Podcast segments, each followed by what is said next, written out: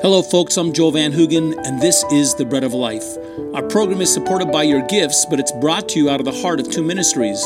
One is the Ministry of Church Partnership Evangelism, where I've been the director for the last 30 years. We're a disciple making ministry among the nations.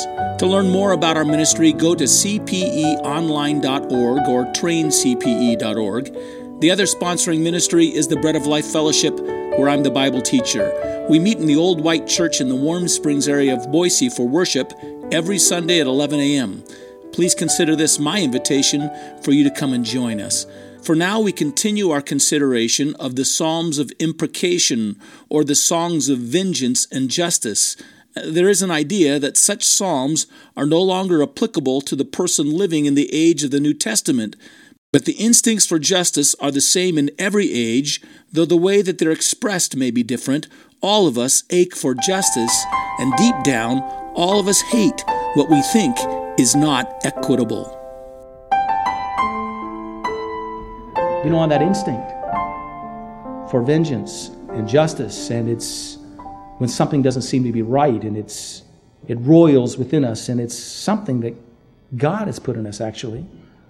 Our understanding of what is just or unjust, as we've said, is distorted.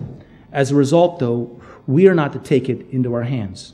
Still, there is a song to sing for vengeance and a prayer to place before God for vengeance but this song and this prayer are to be placed at his feet. This leads us with a question. If this is in my nature, and I can identify with the Psalms because it's in my nature, how do I identify it with the Psalms without it becoming a source of great bitterness in my life? Without aggravating this ongoing heightened temperature where I'm always running at 103 degrees. I'm always boiling over and ready to steam over, where I'm, you know, ready to send people to the moon, you know. How do I embrace this and recognize this as true, but at the same time recognize this is in my nature and it's a song to be sung and a prayer to be prayed? But how do I adopt that song and that prayer in such a way that at the end it lingers and falls before the Prince of Peace? And the outcome is not bitterness or ongoing stewing of my anger, but a rest before God, a release before God. At the same time, acknowledging that justice is right and it's of God? Well, to answer that question, we've got to go and look at our third point here. And the third point is this. And I think you'll see this as the answer. I hope you're following me here. The third point is consider that David was a type of Christ. That when David wrote, David wrote for himself, but there are many times when David wrote, when David, Spirit of God within David, leapt beyond David's experience, and David broke out to being an individual who was speaking not for himself, but he was speaking for the Christ, the Messiah. Jesus is the son of David. David establishes this throne that Christ will one day rule on forever and ever. He is a figure, he prefigures, he is a type of Christ. And as such, he not only speaks for himself, but at some point in time, he becomes Christ's spokesman in the Psalms, and he is overtaken by Christ's own passions as he writes. So when David writes, David is not just writing. It's not just David's words, it's God's words. And God puts into the experience and the words of David expressions that can only be answered and only be fulfilled and only be testimony to Christ himself. David cannot be speaking of himself in certain passages. You read the Psalms, you say, wait a second, this doesn't square with the life of David I've read. David was not perfectly innocent. No, he wasn't. His son was. See? David didn't suffer like that. David gives a description of suffering, as we mentioned in Psalm 22. He's being pierced He's being hung. He's describing crucifixion. That can't be his physical experience. It wasn't. Christ had taken over, and Christ was expressing himself through David as he writes the Psalms. If this is the case, then the Psalms are expressions of the infinite justice and compassion, particularly these imprecatory Psalms, are expressions of the infinite justice and compassion for the wrong that are found in the God man, Jesus Christ.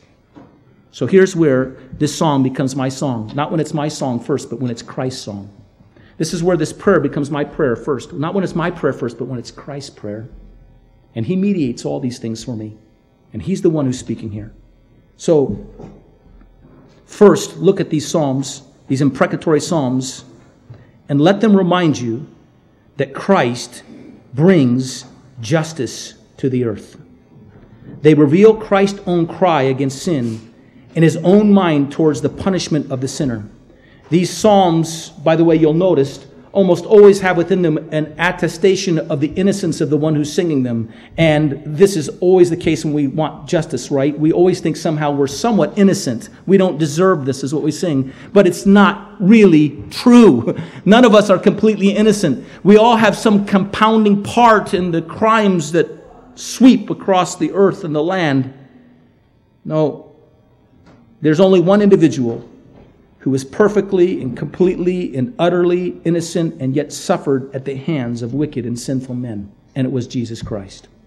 And yet, in his perfect and utter innocence, he identifies with the weak, and he identifies with that element in all of our lives when we do suffer unjustly, and he identifies with the child who suffers unjustly, and the widow who suffers unjustly, and the politically weak who suffer unjustly. He identifies with it because he knows, he knows, like no one else knows, what it's like to be perfectly innocent and to suffer injustice and wickedness. And so his prayers are an expression of his perfect knowledge. They are expression of his hatred of injustice.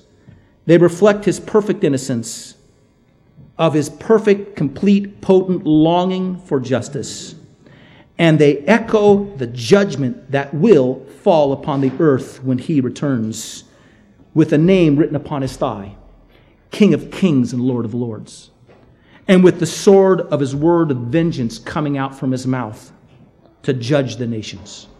These cries that you find in the imprecatory Psalms are expressions that God will have his day and he will bring about justice. Romans chapter 12, you might turn to for just a moment.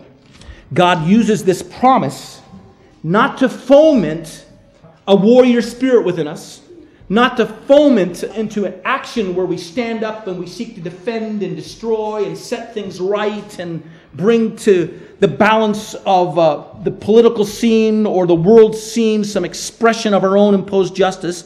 God gives expression to this truth in order to cause us to be quiet and wait for God to act. He doesn't deny us the instinct for vengeance. He just says the fulfillment of it lies in me, so let it rest at my feet. Romans chapter 12. Repay no one evil for evil. Well, that doesn't really fit with this instinct within me, does it?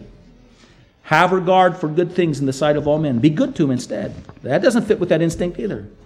If it is possible, such as depends on you, live peaceably with all men. That doesn't fit with my instinct for justice either. Beloved, do not avenge yourself, but rather give place to wrath, for it is written, Vengeance is mine, I will repay. Thus says the Lord. Therefore, if your enemy hungry, feed him, and if he thirst, give him drink, for in so doing you heap coals of fire on his head. Do not be overcome by evil, but overcome evil with good. I understand your desire for justice. I understand this impulse. It is divine because I am a just God. But you are not wise enough nor powerful enough, and you are sinful. You cannot enact this and impose this justice, but I will. I will. You turn your prayers towards me and you let them rest there. And then you turn yourself to this other aspect in my nature. I am good and I am kind, even to those who resist me. And I long to have them be at peace with me. You be the agents of my goodness and my peace. You wait for my wrath. That's what's being said here. That's what's being taught here. The second thing you need to understand yourself, not only is there an echo in these prayers of the justice that God will bring, and so it, it comforts us and it allows us to lay it as a song at the feet of our Savior. But the second thing it reminds us is that not only is Christ not coming to bring justice, but it reminds us that Christ has borne the judgment himself already. He has borne the judgment himself already. Before he comes to bring vengeance upon the earth and answers the imprecatory prayers and songs of his people, we have to remember that he already has come once to earth in order to bear that vengeance and that wrath of God against sin in his own self. He's borne it all. Every seething note of vengeance that's expressed in these imprecatory psalms fell upon him first and fully. He was the lamb that was slain before the foundations of the earth, and Christ has borne it all himself. All the righteous and just divine passion for vengeance that lies in the heart of God and in the heart of people made in the image of God has found its focus and its full, complete expression in the punishment and suffering of Christ on the cross. He who knew no sin became sin for us. He bore it all. He bore the load of his own pronounced judgment against sin that is expressed in the very songs that we see, in the prayers that we see expressed in these Psalms. He set down the load of that judgment and that vengeance upon his own broad shoulders in love, bearing the reproach of sin upon the cross for these ones imprecated against in this passage, and for us as well. Christ took all the vengeance of God upon himself while suffering for us.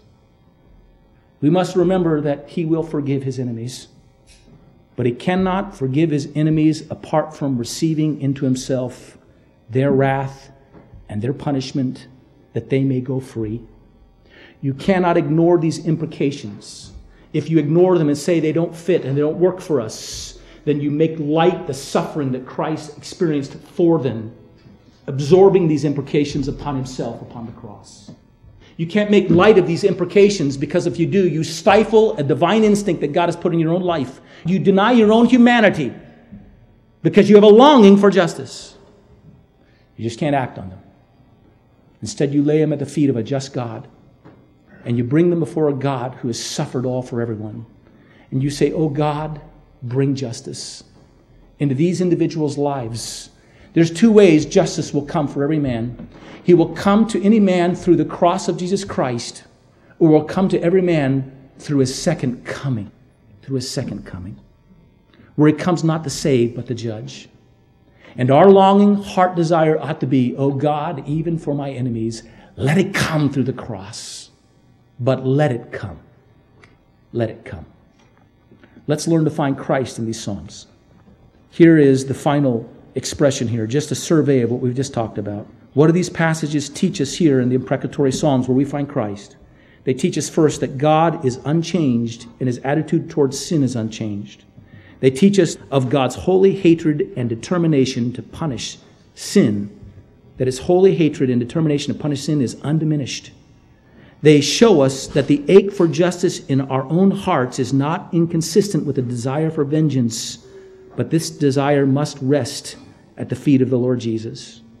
They also reveal that vengeance in every age belongs to God and not to ourselves, for only God is just in all his ways.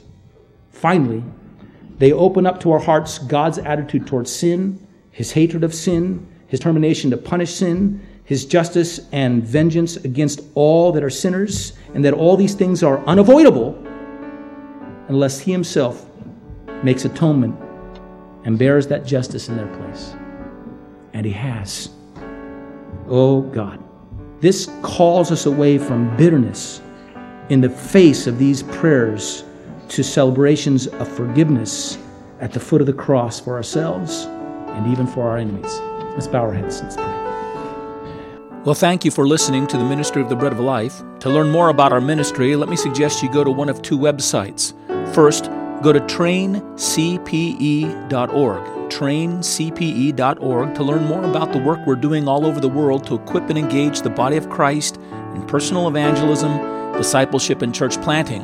Or to learn about our work in your community, go to breadoflifeboise.org. Until the next time, God bless you